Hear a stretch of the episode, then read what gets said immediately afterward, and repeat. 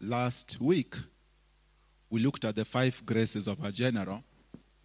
And I remember we could only cover, how many did we cover? How many did we cover? We covered three. A man can stand before Jesus and be carrying three graces, or four graces, or five graces, or even one grace, or no grace at all. And when I talk about grace, I'm talking about an ability beyond the natural, an ability that is not man made, or it is not natural, or it is not usual. The Lord Jesus is the source of grace, but there is a grace He gives through various men and women. There is a grace He has given through the apostles. There is a grace He has given through prophets. There is a grace He has given through pastors. There is a grace He has given through evangelists and teachers.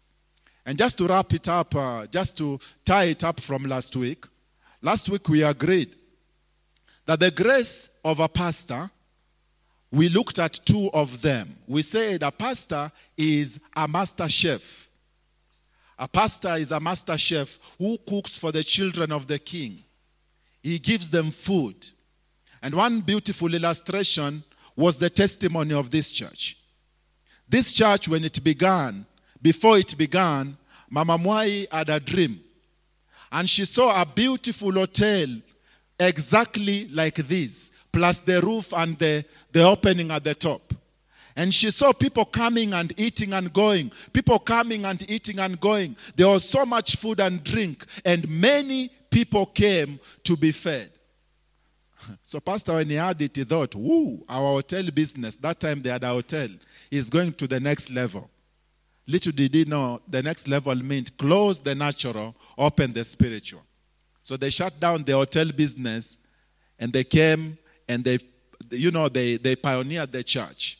So the grace of a pastor is the grace of a chef. He cooks for the children of the king, he feeds them. Again, the other grace we looked at was the grace of an instructor. An instructor means you have little minds, little souls, and you begin to instruct them till they are of age. And we looked at uh, Galatians chapter 3, verse 1 to 2, which says, Even the son of a, a king, as long as he's still young, he cannot be entrusted to inherit anything. He must sit under tutors till he's of age. He must sit, another word for the tutors there is instructors. And Paul later on now says, before that in uh, 2 Corinthians, that though you have 10,000 instructors, you have one father. An instructor and a father are different. And we covered it last week. Then we came to the prophet. We said a prophet carries how many things? Three things. According to 1 Corinthians chapter 14, verse 3, the Bible says, Whoever prophesies, he prophesies to men to their edification, to their exhortation, and to their comfort. So, what is edification? We agreed an edifier is somebody who increases, he boosts you, he strengthens you. Joseph, as an edifier, when he enters Egypt, Egypt transforms to a superpower because a prophet had been allowed to take over. Thank you, Holy Spirit. And we said, yes, uh, last week that anyone who needs edification simply must submit to a prophetic grace, and the grace will boost you. And we looked also at exhortation, we also looked at comfort. And in comfort, we said how David met men who were in distress, they were in discomfort, they were in debt, and he took over from them. And immediately, all the debts they had, all the distress they had, all the headaches that was there in them, it began to lift. Then we looked at the apostle. But today, I want us to look at something so beautiful. My God, if you open your heart, your life is going to change. I want us to look at the grace of the evangelist. Then we'll finish up with the grace of a teacher. An evangelist carries three things. But before we write them down, or before we look at them in scripture, I want to give you a surprising thing that will if it was a Nigerian church, you'll jump out of your seat and say, "Oh," you know, yeah, whoa, oh, hey, hey, hey. they even beat their chest. Hey, hey. You wonder what is going on. Those people are emotional. I want to give you something that will make you jump out of your seat, so to speak. Are you aware that in this current age, every nation, every family is as great to the extent of how much they have embraced evangelism. The secret behind America's success is not in the geniuses who live there or in the politician. America is the first evangelistic nation in the world. No nation on earth has supported the preaching of the gospel to reach the poor and to reach those who are unconverted, like the United States. Their favor is tied to their evangelistic mission and their evangelistic mandate. Are you aware there were days Britain supported missionary work like no other nation? And those were the days Britain became a superpower. The day they stopped sending missionaries was the day they stopped being a superpower. Are you aware right now the most famous preachers, what do we call them? Tele-evangelists. Not teleprophets, tele-evangelists. Those ones who preach prayer last minute, if you are yet to receive Jesus, this is your chance. Are you aware that the families around the world that are committed to supporting evangelists, they are the richest, they are the most prosperous, they are the most favored? Are you aware of that? Are you aware that if this church we want to see people just flocking from all over, and we want to see people excited and people just whistling and happy and free, we only need to embrace the evangelist, as I'm going to prove to you from scripture. An evangelist carries three things. Ah, let me rub it again. Are you aware that the people with the biggest mansion in heaven are evangelists? Every man I know who has gone to heaven, who has shown mansions, they come crying, eh, eh, eh, the mansion of John Wesley, it is one of the biggest. Oh, the mansion of evangelist so and so is the biggest. In fact, some of you will be taken to heaven one of these days. In heaven, mansions are not just big, they are also shiny. The most shiny mansions are of evangelists. Hmm. Daniel 12, verse 3 says, Those who turn many to righteousness shall shine like the stars. What is it to turn many from righteousness? I mean, from unrighteousness. It is to be evangelistic. The first grace an evangelist carries is the grace of the star or the grace of shining. No one shines like an evangelist. There's a man I love watching. He's called Sid Roth. Some of you know him. It's supernatural. And when you look at him, Sid Roth here, and there is a shining on his face that is amazing. And everybody around Sid just blazes up and they just shine and they just brighten up. Why? Because Sid Roth is an evangelist. And anytime any group of people have a dullness on their life, it is because the evangelistic grace is lacking. They are yet to embrace evangelism. They are yet to support evangelism. They are yet even to facilitate the evangelists. You want to shine? You want to radiate? You want to you want to be you want to be a star? Begin to support evangelists. Begin to evangelize. Begin to pray for the evangelist. Begin to pray for souls. Daniel 12 3. Those who shall be men turning away others from unrighteousness, they will shine.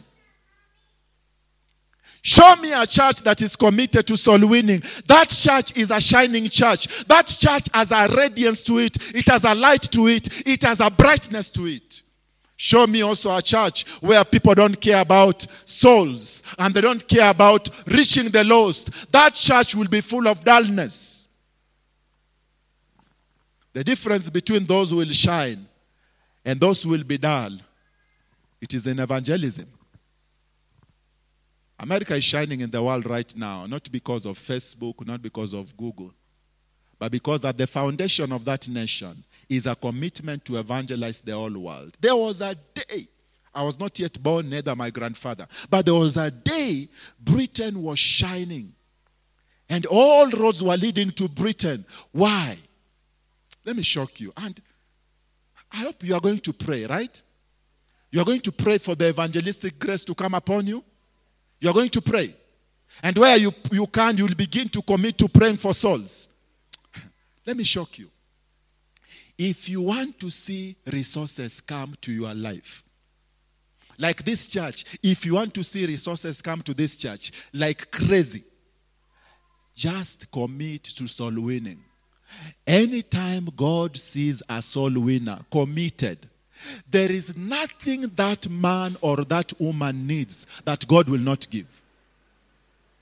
The day Britain committed to soul winning and sending John, John, John, you know, John Livingstone to Zambia and all these other evangelists they sent to Nyahururu and all these places, those were the days the British Empire had wealth at their feet. When they lost that, and they focused more on colonization and on politics. The grace lifted and it went to the United States. It has never lifted from the United States. The day any family like yours will commit to soul winning, will commit to reaching out for souls, will commit to praying for souls, there is nothing I promise you the Lord will not give you to go and take your soul winning to another level. The people riding jets right now in ministry, majority are evangelists. Not because they have stolen from people, but because they have bargained with God and told God, I need to reach them faster. Facilitate me. And God has had to facilitate them. Bonnke came to Kisumu. And uh, one thing with evangelists, how many know Bonnke? Bonnke comes to Kisumu. And one thing with evangelists, like I've told you, no ministry in the body of Christ carries favor like the evangelistic ministry. So Bonnke comes to Kisumu and immediately arrives. People began to give money. And there's a man who brought a Mercedes Benz and gave him. And Bonnke looked at him and he said, Listen to me, man. I don't need this Mercedes. Because as we speak, I already have people who have committed to giving me a jet. I have a jet that takes me wherever I go. I will not need this car. Please, I don't need it. And why was the man so confident to return a Mercedes? Because his evangelism had gone to the level, all he needed now was a plane. But even then, the plane was there. Hmm. You want to be broke? Ignore souls. You want to be rich? Commit to souls. A nation committing to souls will be made a superpower if that is what it will take, even for them to do that job.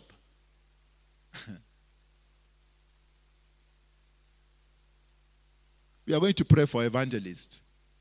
But after that, we are going to commit to evangelism. I'm not saying now all of you become evangelists. Not many of you are evangelists. But you know friends who are evangelists. You know men of God who are evangelists. You know women of God who are evangelists. Pray for them and where you can. Put your money where your prayers are going and see what God will do with you. There was a man who had a weakness. All of you know him. When I was a young boy, he fell into a scandal. Bill Clinton. He had his own weaknesses. But as a teenager, he fell in love with the ministry of Billy Graham. And he began to commit every month to sending Billy Graham money. And one day, he was given a promise that because you are so committed to this ministry, the Lord is going to lift you and set you on the world stage. He became the president. But not only did he become president, he also stood with Israel. And it earned him a blessing despite of all his weaknesses.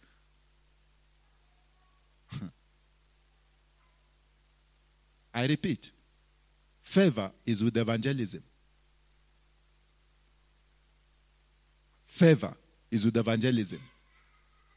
You may be called even to be a politician, like Bill was called to be a politician.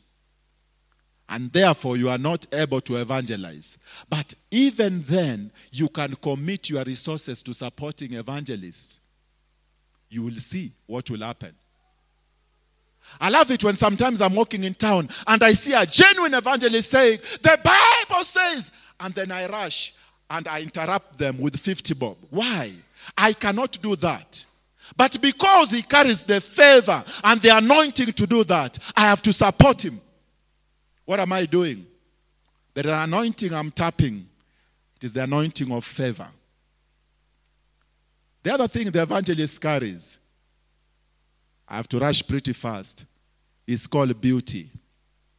The Bible says in Romans 10 and in Isaiah 50, 52, verse 7, how beautiful on the mountain are the feet of those who carry good news. Who are these people carrying good news? These are the evangelists. there are families that have never known beauty. There are congregations where they have never known beauty. There are even nations that have never known beauty. Oh, let me ask you a question. If you go today to Iran to preach and to say, the Bible says, give your life to Jesus and be saved, will you be congratulated or will you be arrested? You will be arrested. If you went to Somalia right now, you say, the Bible says, give your life to Jesus and be saved. Will you be congratulated or will you be arrested? Now, look at those two nations. Are they beautiful? Wherever the evangelists are rejected, there will never be beauty. Any region, oh my God, let's go to Northeastern. Go to Northeastern, put there a crusade. Will it go through or will it face challenges? Any region where evangelism is not celebrated, there will never be beauty. And I've watched families full of talent, like the one I come from, where evangelism has never been embraced or taken seriously. And you begin looking for beauty, you don't see it. What is the first thing I told you about evangelism? The star. The star and the shine is with evangelists. The other thing that is with evangelists is beauty. No group of men, no group of women, no office carries beauty like evangelism. And any nation that will not celebrate evangelists, they are making a contract with ugliness and with rejection. No one wants to go to Iraq. No one wants to go to Iran. No one wants to go to Saudi Arabia. No one wants to go to these countries, even if they have resources, yet they have closed their doors to the gospel. How beautiful are the feet of those who carry good news. The good news has a beauty. And those who block the door for good news will never know beauty. Are you feeling what I'm telling you? Are you hearing what I'm telling you? What is your prayer today? Lord, I have seen ugliness in my family. Lord, I have seen ugliness in my village. Lord, I have seen ugliness in my generation. Open the doors for evangelism, oh Lord. And when the Lord opens that door, there will be beauty. Whenever I look at TBN and all these CBN and all these Christian channels, and I watch those Americans and all these people listening to the gospel and also responding to the gospel, I see so much beauty. I see so much sweetness. I see so much hope. Yet, when I flip to Al Jazeera and all these places, and I see these people who have rejected the gospel, I see so much turmoil and so much worry and so much uncertainty. Why? There is peace and beauty in the gospel, but it will take the evangelism being embraced and being celebrated. I beg God to raise mantles of evangelism among our youth. To raise mantles of evangelism among our youth. Then shall beauty be seen. Then shall multiplication be seen. Thank you, Holy Spirit. I repeat, you want to shine? Love evangelism. You want to be beautiful? Love evangelism. Some of your villages, if people stopped agitating for CDF and they beg God to take crusades and platforms of evangelism, beauty will come. There was a field, I was telling a couple. The other time we went to visit a couple with the pastor. And I told this couple a story. There was a field in Kisumu called Jomo Kenyatta Sports Ground when I was, when I was in high school. And crusades used to be held in that ground. Bonnke was there, Pastor Lai came there, several big shots came there. Even T.L. Osborn, when he was T.L. Osborn, he also came there. Then one day a prophet stood and said, Because this ground has received so much oil of soul winning, physically this ground is going to be transformed. When these evangelists came to that ground, it used to be full of pebbles and full of thorns, it full of broken bottles and plastics all over. In the year 2000, the government commissioned for that ground, not other grounds, that particular ground, now to be tarmacked and to be decorated and to be landscaped. Today, when you go to Jomo Kenyatta Sports Ground, it is the most orderly open space in the whole of Kisumu. But wait, evangelists stood there, and by virtue of being welcome to stand there, they released physical beauty to that physical ground. A man was dying because all over his body he had pain. And doctors came, tried to treat him. They gave up on him. They said, This one is a gone case. And every day he could scream the whole night in pain. And the family had begun to make funeral arrangements. One day, an evangelist got lost in the forest in Germany. He had gone preaching, then he missed his way. He was an American evangelist. So he lost his way and he found himself in a forest. So he didn't go to preach where he was to go and preach. And a man gathered him and told him, Where are you? Where are you going to? I was going to preach, but I've lost my way.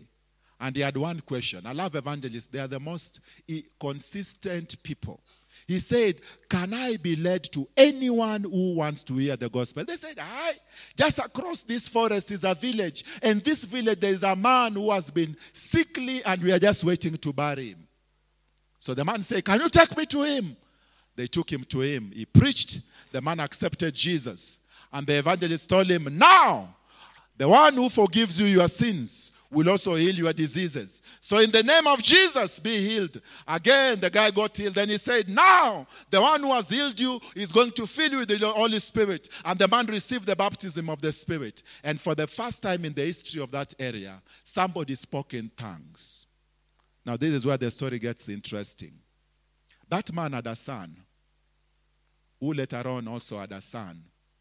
After the son was born, he was told the story he was told, My friend, this mantle of evangelism you carry came all the way from the United States to your tiny village in Germany.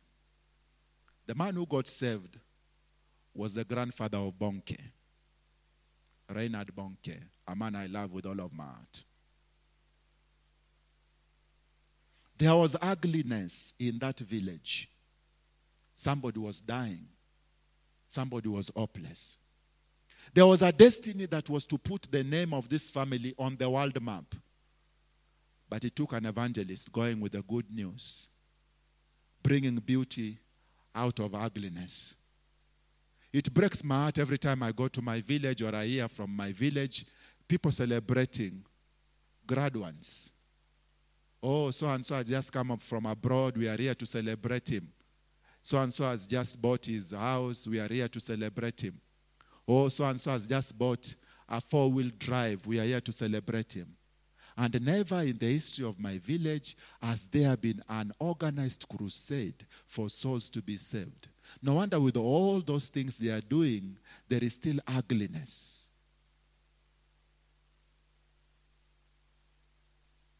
I want you to pray, young people, that like that American missionary, the Lord will lead you on a path to bring beauty where there is ugliness. The Lord will lead your children to bring beauty where there is ugliness. Remember, when you make things beautiful, when you make things beautiful, one day you reach heaven and a, a huge lineage will stand and you'll be told, You know the source of this river? This river, you are the source. This source of river that has brought so many healing in so many places, the source of this river that has brought so much hope among the hopeless, you are the source of that river. I repeat, how beautiful are the feet of those who carry good news. I blame evangelism for every ugly thing I'm seeing in my family. I blame evangelism. I blame evangelism for Northeastern. The way it is, I blame evangelism for Somalia. The way it is. I blame evangelism for the way the Middle East is, is the way it is. I blame evangelism. My prayer for you may the Lord give you the grace of evangelism. You may be that you may be like that one evangelist missionary leading one grandfather to Christ and you do not know in future the whole world will be remembering that one man you have led to Christ. I was in high school and being a teenager, I went to drink water from the tap like everybody used to go and you, you scoop and you drink water. You know, boys are boys, eh? You put your mouth in the tap, another one comes, put his mouth in the tap, another one, and they're sucking it. Ah, boys, my God. When I was a boy, now I'm not a boy, eh? and I went to the tap to drink water. And I found a short young man. I asked him, What is your name? He told me, My name is Collins. What are you doing? Of course, I'm here to drink water. After this, what are you going to do? I'm going to the Red Cross meeting where I'm an official. I looked at him and I told him, If I don't see you in the CU this very moment, you will see. If I don't see you, this, run to the CU. The man is like, But I'm an official. I told him, Collins, if I don't see you in the CU, the boy ran, scared. He went to the CU, gave his life to the Lord in the CU. After one year, I prophesied to him. I told him, Collins, now listen to me. Next year, when exams are done, you will be one of the top students. But after that, when you get to Form 4, you will be among the top performers in the nation. Of course, after next year, a new group came, officials of the CU. And by the grace of God, he was elected, he was uh, nominated as the vice chairman of the CU meaning the following year now in the Form 4 lot, he became the chairman. I met Collins after high school. And before I met him, I was teaching in Mombasa by then, and I looked at the newspaper. I saw it was number 84 in the whole nation. And apart from that, he went to campus and began to, you know, join the CU and became a leader. After that, he went into the ministry. What happened to this boy? To have his life that much changed.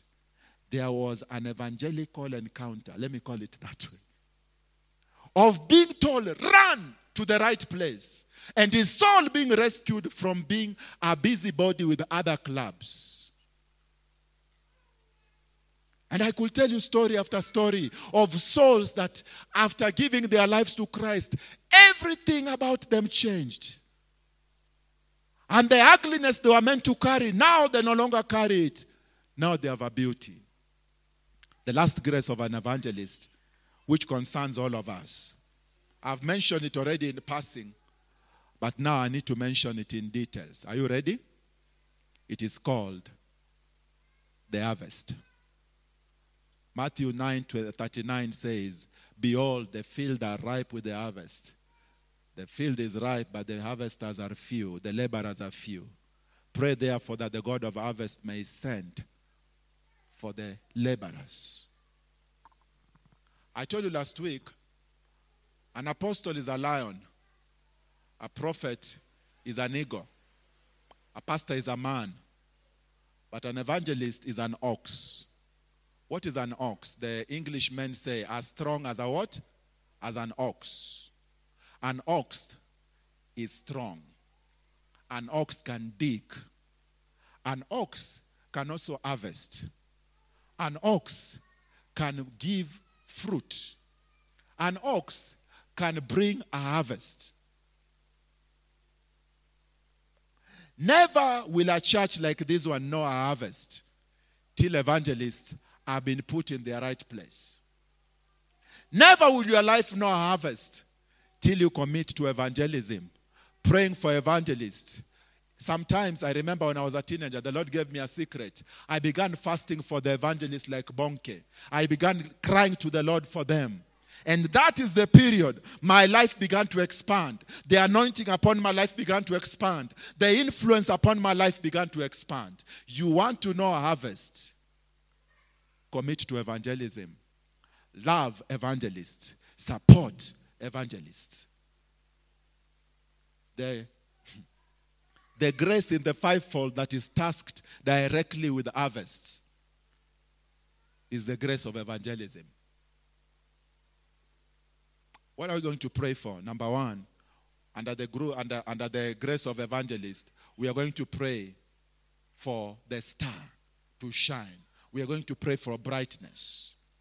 What are we going to pray for? Number two, we are going to pray that in the name of Jesus, the Lord will help us to see beauty. What are we going to pray for? Number three, we are going to pray for harvest. Hmm.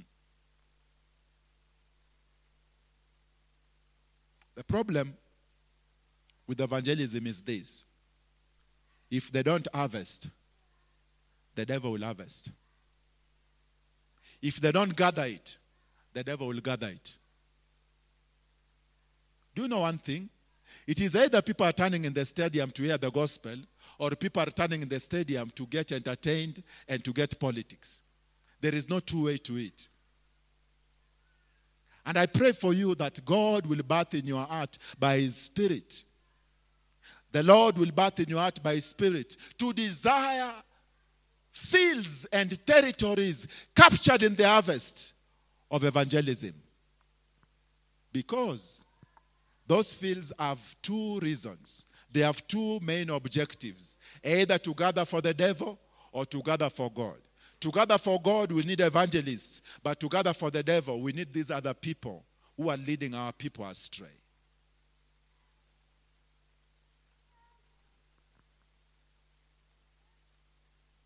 In the 90s, churches began to grow in thousands. One of the churches was the church of uh, Pastor Muiru when he was Evangelist Pius Muiru. And there was such a growth, and there was such a growth, and the man could go to the north. People could come fill the stadium. The man could go to the to the to the west. People could come fill the stadium. He could go down the coast. The stadiums were full. He could go to Uhuru Park. It was packed. On Sunday services, it was packed. What was going on? Evangelism was going on till some of these men stopped evangelizing and they began doing other things. Then the harvest dried up. Any day men commit to the evangelism, there will be multitudes and multitudes. When they stop evangelizing, the multitudes will dry up. And those are the days, my God, I remember those days with nostalgia. Those are the days men could commit to giving to these people and they were not broke. Did you notice that under Moi's era, there was so much dysfunction in the government, but people are not broke. And those were the days of evangelism. When Kibaki came in, evangelism began to dry up. And money began to dry in people's pockets. Joy began to disappear from the nation. Hmm. Show me a land where the harvest for souls is the main thing. I'll show you a land where people are full of joy. The Bible says, and Philip went down to Samaria and he preached there the good news, and the city was full of joy. There are territories where there is no joy because there is no evangelism. There are families where there is no joy because there is no evangelism. We are going to pray for the star to shine again, for the brightness of God to shine again. We are going to pray even for, for the grace, you know, the grace of beauty to come down again. You know, there were days uh, the likes of Nganga were honored and loved. Not because they were perfect, but because there was nothing in their heart like, get saved, get saved. They did everything. They even made tracks and they wrote, eh, songs for Jesus. Those were the days they even had legitimate money coming into their hands. How many remember those days? When evangelists were evangelists. The days of evangelist Wairimu Nelson. She could go to Uhuru Park. Things could happen there. The place was packed. Till they began to do these other things like we want to build this, we want to do this. Oh, we just want to have a conference and we want to motivate the people. They stopped winning souls. They began to, whatever they did, and the blessing of the harvest lifted. Let me shock you.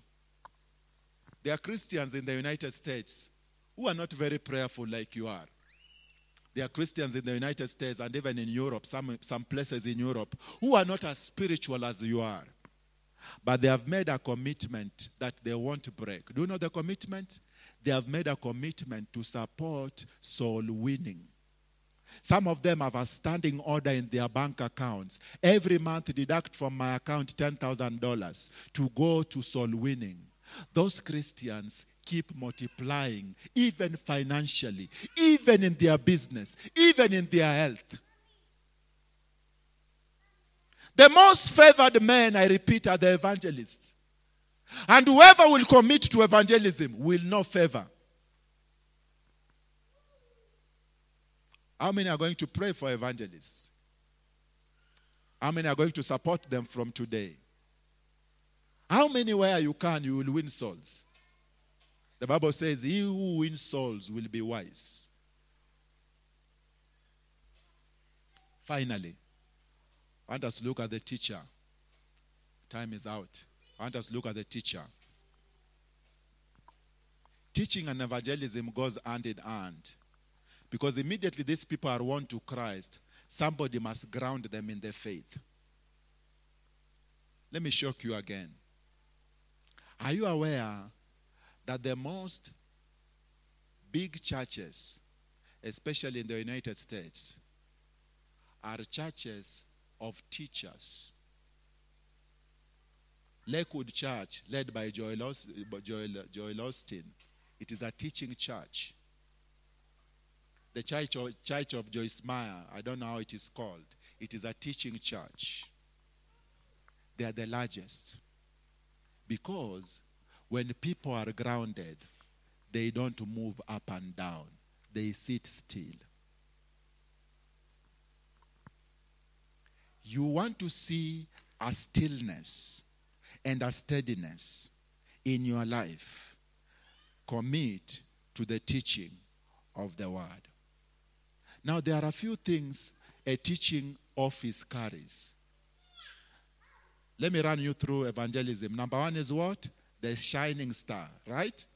Number two, beauty. Number three, harvest. Now, our teacher carries something slightly different, and this one will call for a small reading. Can I read? Matthew, no, Luke, the last chapter, chapter 24. Luke chapter 24, the last chapter, which is actually the last chapter. The Bible talks about Jesus teaching these people. From verse 25. Then he said unto them, O fools, if the Bible is yours, underline the word fools. if it is not yours, underline the word wisdom. oh, fools. Underline the word fools. And slow of heart. Underline the word slow. And slow of heart to believe all that the prophets have spoken. Underline the word I've spoken. 26. Ought not Christ to have suffered these things and to enter into his glory? 27. And beginning at Moses and all the prophets, he expounded, underline the word expounded, he expounded unto them in all the scripture, underline the word all the scripture, in all the scriptures, the things that concerning, the things concerning himself. Underline the word concerning himself. 28. And and they drew nigh unto the village whither they went, and he made as though he would have gone further. 29. But they constrained him, saying, Abide with us, for it is toward evening, and the day is fast spent. And I learned the word abide with us. And he went into to tarry with them. 30. And it came to pass, as he sat at meat with them, and I learned the word sat. As he sat at meat with them, he took bread and blessed it and break and gave to them. 31. That is the climax now. And their eyes were opened and they knew. And he vanished out of their sight. And I Underline the word opened and I underline the word knew. Their eyes were opened and they knew. At this time, Jesus is not prophesying, so he's not operating in the grace of a prophet. At this time, Jesus is not evangelizing to them, he's not telling them to get saved. At this time, Jesus is not even pastoring them and sitting with them for days. Because one of the graces of a pastor, he has to sit year by year, month by month. Jesus is not sitting with them for long. Jesus is simply teaching them from the scriptures. As he's teaching them what is going on, foolishness is dropping down. As he's teaching them what is going on, slowness is being done away with. As he's teaching them what is going on, they are becoming activated in their eyes to see.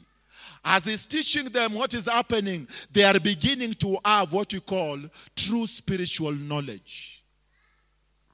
Hmm. Many are fools not because they didn't get A's in school, but because the grace of a teacher is yet to come on them.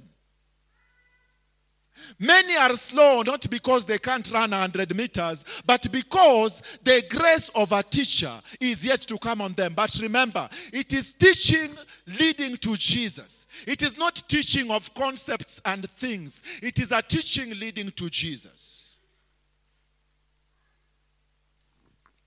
There is teaching, but there's a teaching that is focused on Jesus. This teaching will always remove foolishness.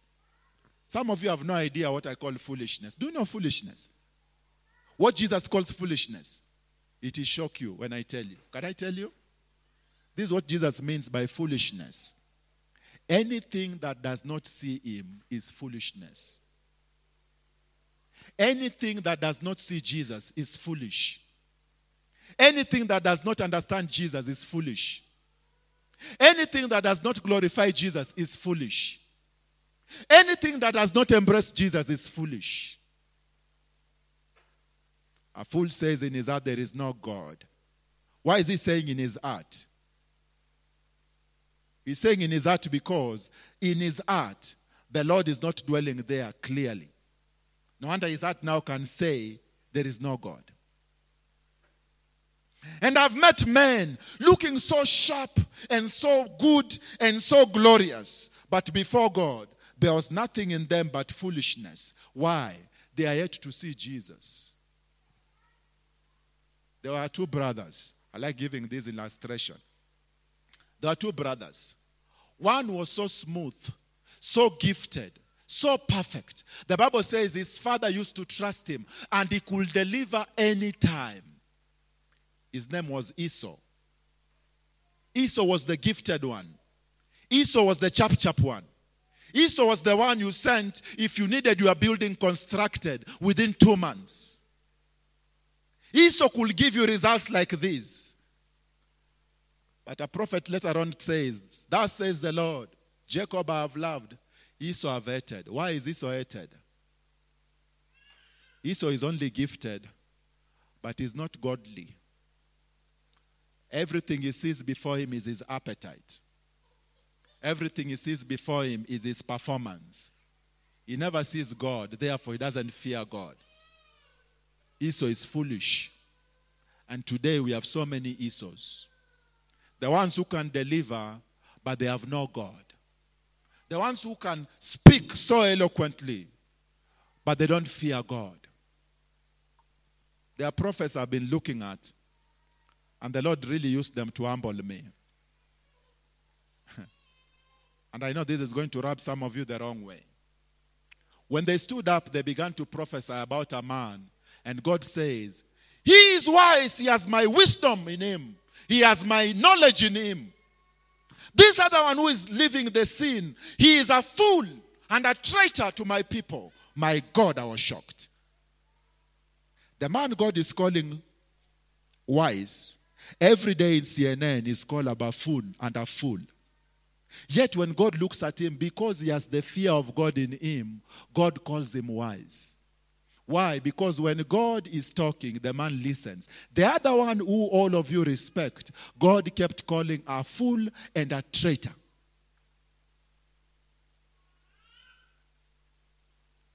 Listen to me. These two disciples have sat with Jesus, okay? They have listened to Jesus teach. As a result, their foolishness is removed. Before Jesus began walking with them, they were only walking with ideas and with rumors. Oh, he died the other day. Oh, Jerusalem's June. They were only rumor mongering when they were walking. They were not sitting with Jesus. The moment they sat with Jesus, their foolishness was removed. I tell you the truth.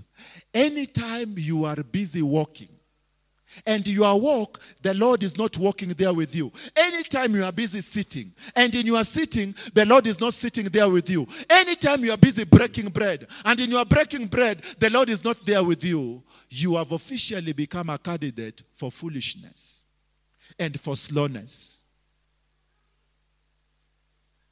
These men are walking like some of you have been walking. These men are later on talking among themselves. But as they are talking, because Jesus is not literally their center of their walk, the center of their conversation, heaven looks at them and calls them foolish. And I've met men of God, so much known all over the world. Some of them wore very expensive clothes. Some of them had very big titles, like the title of Angel Michael. And when the Holy Ghost spoke to me, he told me that one is a fool. Leave him alone. Why? He is yet to sit under Jesus and hear from the words of Jesus. The scriptures he knows have not been taught by Jesus, they have been taught by his own memory. As a result, he is a fool and he is slow. What will teaching do to you? Teaching will make you wise. Paul says, Now you have known the scriptures, O Timothy, which are able to instruct you in the way of salvation and in wisdom. There is a teaching that makes you wise. It is the teaching of Jesus. There is also a teaching that makes you chap chap, it makes you quick. This teaching is of Jesus. But I love what the verse says there when it talks about their eyes were opened their eyes were opened. After it was opened, they knew him.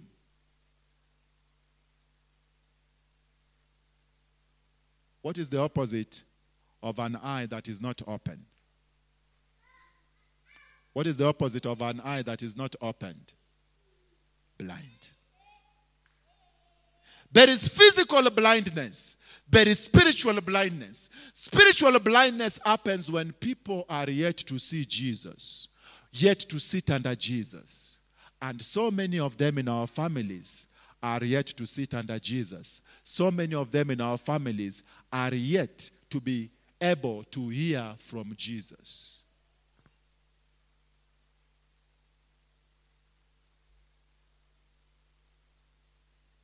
And many know the knowledge of how to open a computer. Many know the knowledge of how to open the boot of a car and the bonnet of a car, but they have no knowledge of the person of Jesus. No wonder their future is shaky. No wonder their future is going nowhere. We are going to pray for evangelists, and we are going to desire that grace of evangelism. But next, I want us to pray for the teachers. Let us desire that the grace that makes men to see, the grace that makes men to be quick, the grace that makes men to know the right thing, the grace that makes men to sit down, it will come upon us. I love it in this church of uh, John Corson.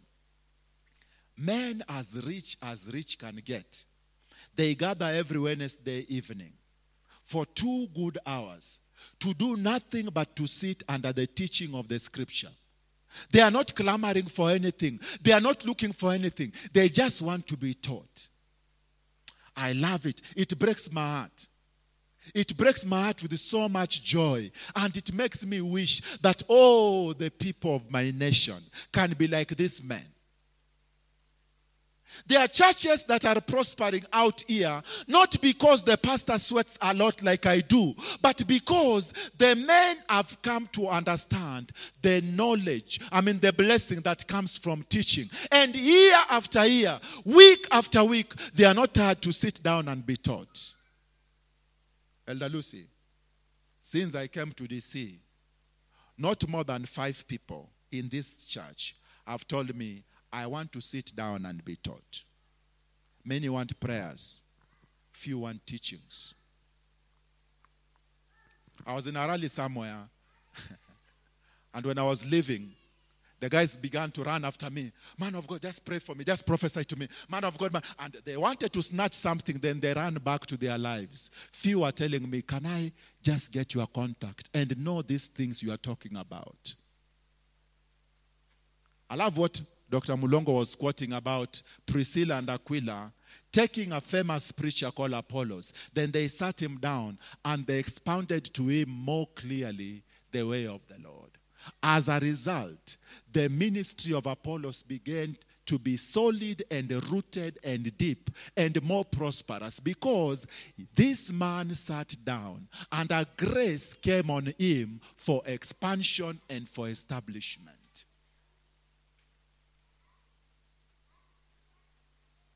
I pray for you, those of you are parents and those of you are going to be parents in the future.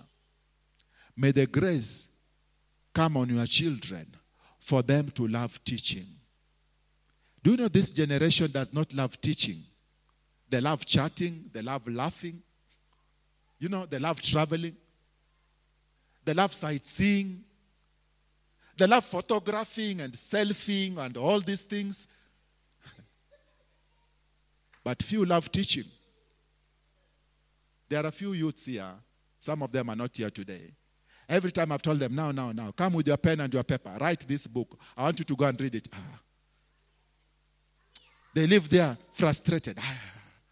Ah. And then I tell them, now, after you have read it, come and see me. We look at the few chapters. Right hand to God. No, left hand to God. None of them has come back with a book that I told them to read. None of them has come for us to discuss a chapter. For my two years that I've been in this church, I've been suggesting books to people, and none has ever come to say, Now, man of God, I have read this. What does this mean? Do you remember the Bereans? The Bible says they were noble, not because they spoke in tongues a lot, but because they studied a lot, they compared what they read a lot, and even what they had, they went back comparing. They had the grace of a teacher, the grace of teaching. There's a spirit, we call it the spirit of unteachableness. It is one of the signs of pride, and I could add with, with my own words, it is one of the signs of a man who is going nowhere. Few love to be taught fact, if you want this place to be empty, tell them tomorrow for one hour we are going to be teaching. My gosh.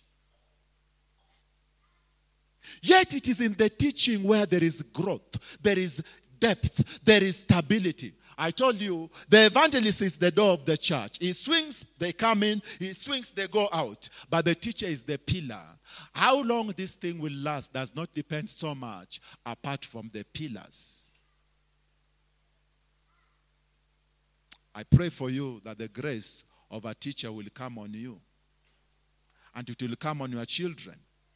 They will love knowledge, they will love wisdom, they will love to be taught. They will have also to teach. One of the qualifications Paul gives for a deacon and uh, an elder in uh, 1 Timothy chapter 3, the main spiritual qualification, apart from character, is the ability to teach. Then again, it demands of elders. They must be able to teach their own children. Do you know there are parents who cannot teach their children because either they don't value teachings or because the children will not listen? Whenever a man wants to take authority as an elder in the body of Christ, he must be able to teach. And one of the things we are going to do one of the things you are going to do now that you are youths, you are going to ask the Lord, give me a teachable spirit and teach me everything I need to know before I come to it. Some of you are not married. Have you been taught about marriage? Some of you are not parents. Have you been taught about parenting? Some of you are not yet famous. Have you been taught about fame? Because teaching, I repeat, opens the door for the real experience. You will always be foolish till you are taught. You will always be slow till you are taught. You will always be lost till you are taught. And I dare I say, you will never go beyond the teachings you have received. You are as great as the teachings you have received. So let me summarize the grace of a teacher. The grace of a teacher removes foolishness. The grace of a teacher removes slowness. The grace of a teacher opens eyes. The grace of a teacher brings knowledge. You know some of you, if we can just teach you how to cast out devils without even laying hands, we teach you properly. This is how devils are cast out. You will begin to cast them out. Do you know some of you, if we taught you, this is how you heal the sick without guessing, you will heal the sick. Do you know some of you, if we taught you, this is how you operate in word of knowledge and wisdom, you will begin to operate. The knowledge is in teaching. But the teaching must be about Christ, not about concepts and things. It must be about Christ. Why do I say it must be about Christ? There were Pharisees and teachers, right? So Jesus came in and he already found there were teachers apart from himself. Now, these Pharisees and the, the, the, teachers, they were not able to produce anything because they were teaching things, they were not teaching a person. So the teaching that is going to produce results must be purely focused on the person of Jesus. The more you focus on Jesus, describing him, describing his plan, describing his art, describing his mind, the more knowledge that is powerful will begin to manifest. I pray for you in the name of Jesus. May the Lord grant you the grace to overcome every foolishness May the Lord grant you the grace to overcome every sluggishness. May the Lord grant you the grace to overcome every blindness.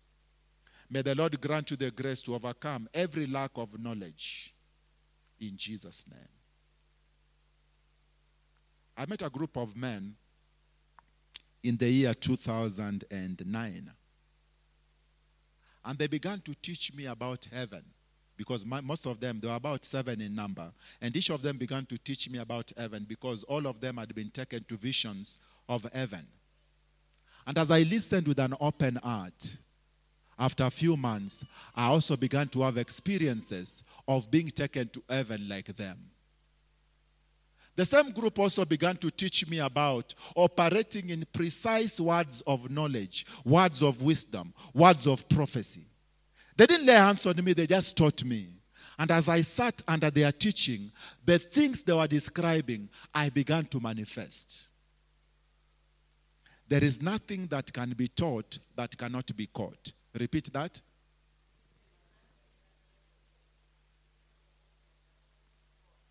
That was a tongue twister. Watu wa Mushada oye. Haki ya nani? There is nothing that can be taught that cannot be caught. Ah, yeah, yeah, yeah.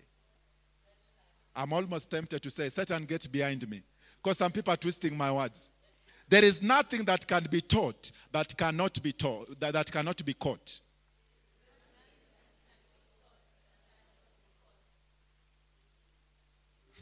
Let me now qualify that statement. Everything that you can be taught, you can have. Everything that you can be taught, you can catch, you can have. My brother, my sister, if you are to meet a man who has met Jesus physically, and he begins to teach you how he lived before he met Jesus, what happened when he met Jesus, what happened after he met Jesus, how his life now is because he's meeting Jesus. As you listen with your mind and with your heart and you widen it up, believe you me, you will soon begin to have those similar experiences. Why are the Muslims not coming to Jesus? Because every time they meet their leaders, they are being taught how to oppose Jesus. Why did some of you fare badly in school? Because the teachers kept telling you how you are going to fail. Why did some of you make it? Because somebody kept teaching you how you are going to make it. And why did some of you, despite being taught well, you did not catch anything? Because you did not open your heart. We are going to pray that the Lord will send true teachers, and the hearers will be true hearers. Because whatever can be taught can be caught. I was taught about heaven, and I thank God. 206, I remember reading the first book about heaven by Rick Joyner the final quest. And I read it. Sometimes I could kneel down as I'm reading it, and I could be speaking in tongues as I'm reading it. Because I say, Lord, and let me give you wisdom. Can I give you wisdom? Anytime you are reading a genuine book, including the Bible, ask the Lord not to waste your time, but to take you to the destination of what that book is saying. Oh, and I saw heaven. In fact, there's a prophet who was saying yesterday, I was listening on YouTube. He was saying, if you want to go to heaven in a visitation, read Revelation chapter 5 and chapter 4. Every day, read it, read it, read it with faith. Read it because it describes heaven. As you are reading it, you will be provoking it to manifest to you. I believe it because it has worked for me. So I could be reading Rick Joyner, Final Quest, how the man is taken to heaven. He meets these angels and the, he meets Jesus and he meets these saints in heaven. And as I'm reading it, I'm speaking in tongues and opening my heart. Before I knew it, that became my life. Because whatever can be taught can be caught. Some of you, yes, you are reading, but your reading is mental. It is not emotional. It is not from the heart. It is not with an open heart. Some of you, you've been listening to me relating stories, and you're like, wow, I don't even remember what he said. Because you are just rubbing with your mind. Begin rubbing with your heart. Oh, I love it. Is it uh, Proverbs chapter? I love quoting it. Proverbs chapter 13. I think verse 10 that says, He who walks with the wise will become wise, but a companion of fools will suffer harm. What does it mean to walk with the wise? It means that thing they are describing, you begin imagining it, you begin to embrace it, you begin to receive it. Oh, do you see how powerful teaching is? A man describes heaven, and because he has taught it and you have received it, you begin to have it. I have no time to waste with motivational speakers. Nowadays, I am more into this man teaching about the glory, this man describing the glory. And as I'm, re- as I'm receiving that teaching, I begin to open up my heart, expecting to see glory. What are you doing around men describing failure and describing cancer? In fact, I wanted to tell Pastor last week that we take authority and we forbid the spirit of cancer over Kenya. Do you know why? People began to describe cancer when Kolimo died, symptoms of cancer. What happens in stage one? What as if we are going there. Oh, stage one happens like this, stage two happens like this. When you see this, know that you have it. They were preparing us to have cancer.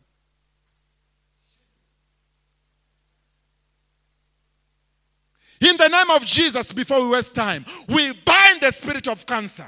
We remove the spirit of cancer. We remove the reality of cancer. We forbid cancer. We refuse cancer in the name of Jesus. Girls, never read about divorce and what happens when people go through divorce if you want to keep your marriage. Oh, infertility. This is what happens when you are infertile. And this is what happens. This is how to know infertility. Stop it. Read about children and the joy of children, Rabashanda. Read about children and the joy of children. Read about how milk comes. Some of you are even reading about cesarean section. Ishindwe. What are you preparing for? You are preparing for the knife. Read about natural birth and the advantages of natural birth and the beauty of natural birth. Why? Because whatever you ear being taught, what will happen? You will catch. Give me men walking in glory. Show me how they look like. Show me how they talk. Show me how they do praise and worship. Show me how they read their Bible. Show me how they pray because I want to become like them. I want them to be my teachers for the next level where I'm going to. So these people begin to sit under Jesus and he begins to open scriptures. And soon their eyes were opened. There are youth struggling with masturbation not because of the devil, but because of what they went teaching and learning. And as they learned about, you know, sensuality and all these wrong things, the Spirit came on them. Now, this is what to do. You need to learn about the beauty of purity and the joy of purity and the possibility of purity and the blessedness of purity. And listen to men who have made it, not men who have lost it. Listen to them. Listen to women who have made it. As you are sucking into this, as you are receiving this, what happens to you? You become what you behold. I have to stop. So let me ask, like a, a joker who wants to go on visions of heaven? One of these days, you want to be taken to heaven. Oh, there are those who hate heaven. God punish the devil. Now, what you do there are books of men who have gone to heaven. One of them I've described, Rick Joyner, Final Quest, and The Call. Read it, but with an open heart. I remember when I was in high school, there was a man called Morris Cerullo. How many know Morris Cerullo? He had a ministry and used to have magazines red in color called GSN, Global Satellite Network. And used to relate to people how the Lord is using him to, you know, do evangelism and what have you. I used to take those books and those magazines. And an evangelist came to our school and he turned our world upside down. He said how he usually used to read those books, kneeling down with fasting and begging God that whatever Cerullo is walking in, he also wants to walk in it. And as he bowed down and kept, you know, receiving those teachings, soon his ministry began to be transformed. For the first time, he began seeing himself raising the dead. The dead began to rise. For the first time, he could stand and manifestations could begin to happen. Why? He had not just read with his mind, he had read with his heart. How many are going to ask the Lord for the grace to read with their hearts and the grace to speak from their hearts?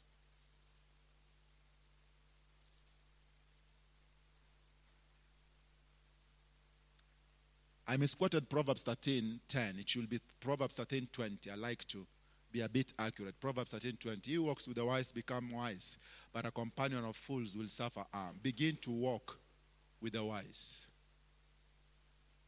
in your prayer. Pray that the Lord will give you a company of wisdom. The Bible says men travel from all over the world to come and behold the wisdom of Solomon. Today, you don't have to take a physical journey to go and behold wisdom in Solomon because a greater one than Solomon lives in you. Is the Holy Spirit. And Lord, we pray this night, release the fire once again. The fire to be taught and to teach. The fire to sit and to cause others to sit down. The fire to overcome foolishness. The grace, my Father, to be wiser than we already are. Lord, you are telling me right now that you are willing to give teachers, but you're first looking for learners to learn. Looking for men and women who will sit down, men and women who will listen. And I pray in the name of Jesus, cause us to listen so that eventually we can also be listened to. There is a harvest also waiting for us as we evangelize and as we support those who evangelize. Let this harvest come on us. May we be harvesters, not scatterers. And wherever we come from, regions where there is scattering of marriages, scattering of resources, may the grace of evangelism now begin to gather it. Let there be a harvest of joy. Let there be a harvest of miracle signs, and wonders.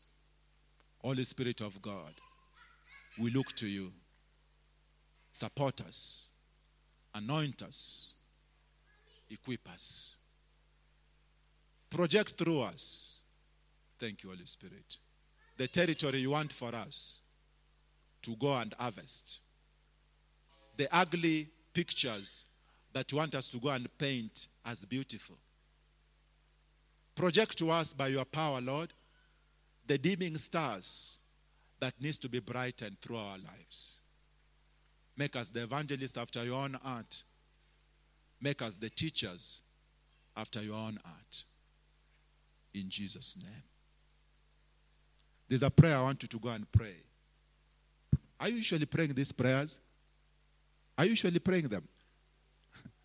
There's a prayer I want you to go and pray. And this will not leave you the same. Every one of you, there is a specific territory the Lord designed for you to travel and to cover. Ask the Lord to lose your feet to travel in those territories.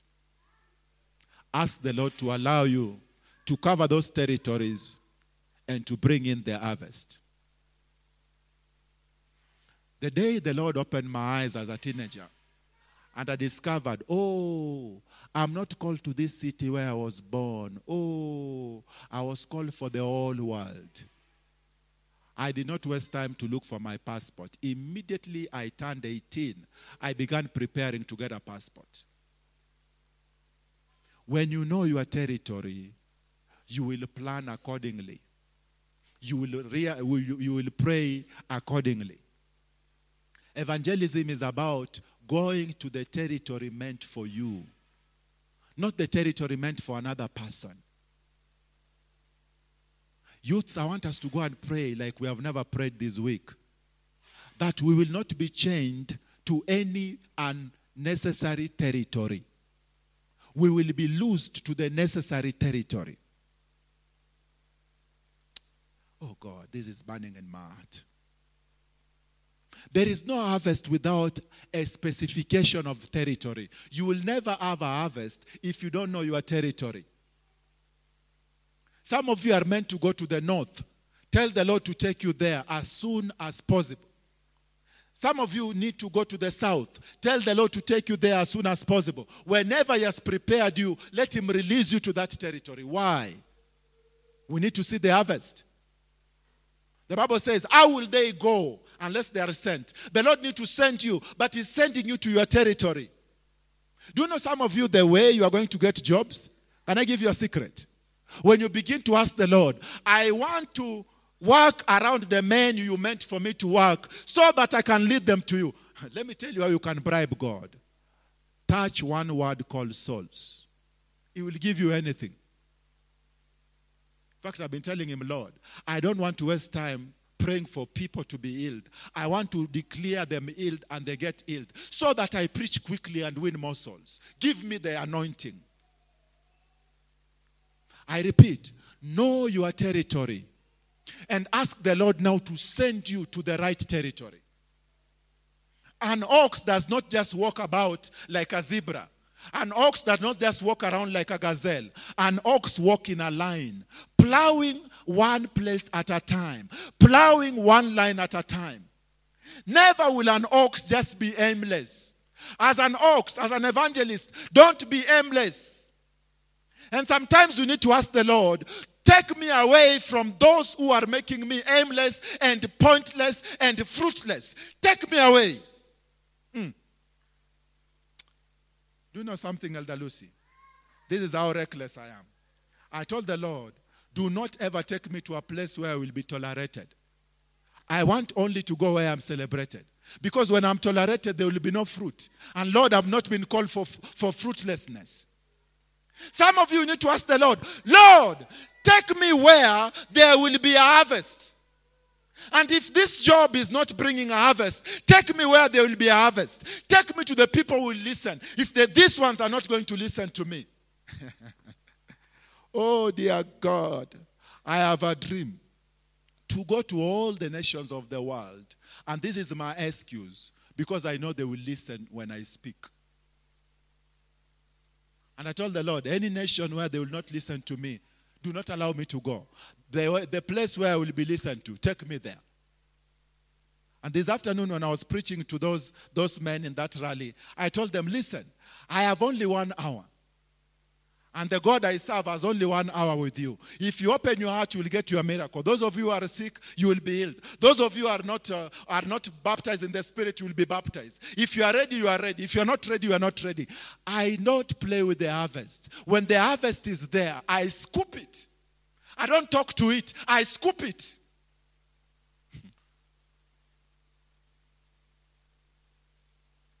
Any city where Jesus was rejected, what did he do? He left.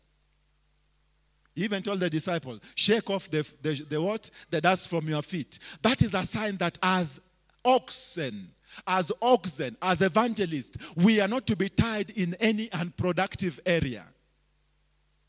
You people, you are so religious, you're not even saying amen. I repeat, as evangelists, we cannot be tied to any unproductive area. We cannot be tied to sitting in the house when we should not be sitting in the house. We cannot be tied to, you know, being in one locality when we should be in 10 localities. The grace of an evangelist is the grace of go. And you need a go in your job. You need a go in your marital status. Do you know some of the things you can say, girls and boys? Lord, if it will take marriage for me now to evangelize better, get me married. Some of you, you need to say, Lord, if it will take a new car for me to evangelize better, get me a new car. Lord, if it will take living in a better neighborhood for me to evangelize better, get me to that neighborhood. But whatever it will take for the harvester to have his machine ready, the Lord is willing to give it if you are willing to take it. oh, dear God. Because one of the most anointed people you'll ever come across is the evangelist. Because God will give them anything it will take to convince souls to get to heaven. So, are we going to pray for the grace of the evangelist? The grace of a harvester? The grace of a, you know, a beautician, so to speak? Thank you, Lord. Let's be on our feet.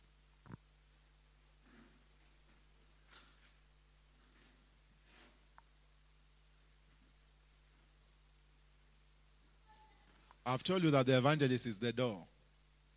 The church, the roof is the pastor, the pillars are the teachers, the evangelist is the door. The apostle and the prophet are the foundations. There's a covenant I want us to make tonight, and this will change your life. And some of you may make it when you go home, when it has really sunk in you. This is a covenant I want you to make. Ask the Lord to open the doors that will lead to the salvation of souls. And whichever door will not lead to the salvation of souls, may the Lord excuse you from it. May the Lord deliver you from it. If that door will mean you getting a new job just to win souls, may the Lord get you a new job. If that job will mean you getting married just for souls to be saved, may you get married. If that job means traveling to another nation just to win the souls God enab- uh, intended for you to win, may the Lord open that door. In two minutes, I want us to pray that prayer. Are we ready? Get a partner. Let us agree together.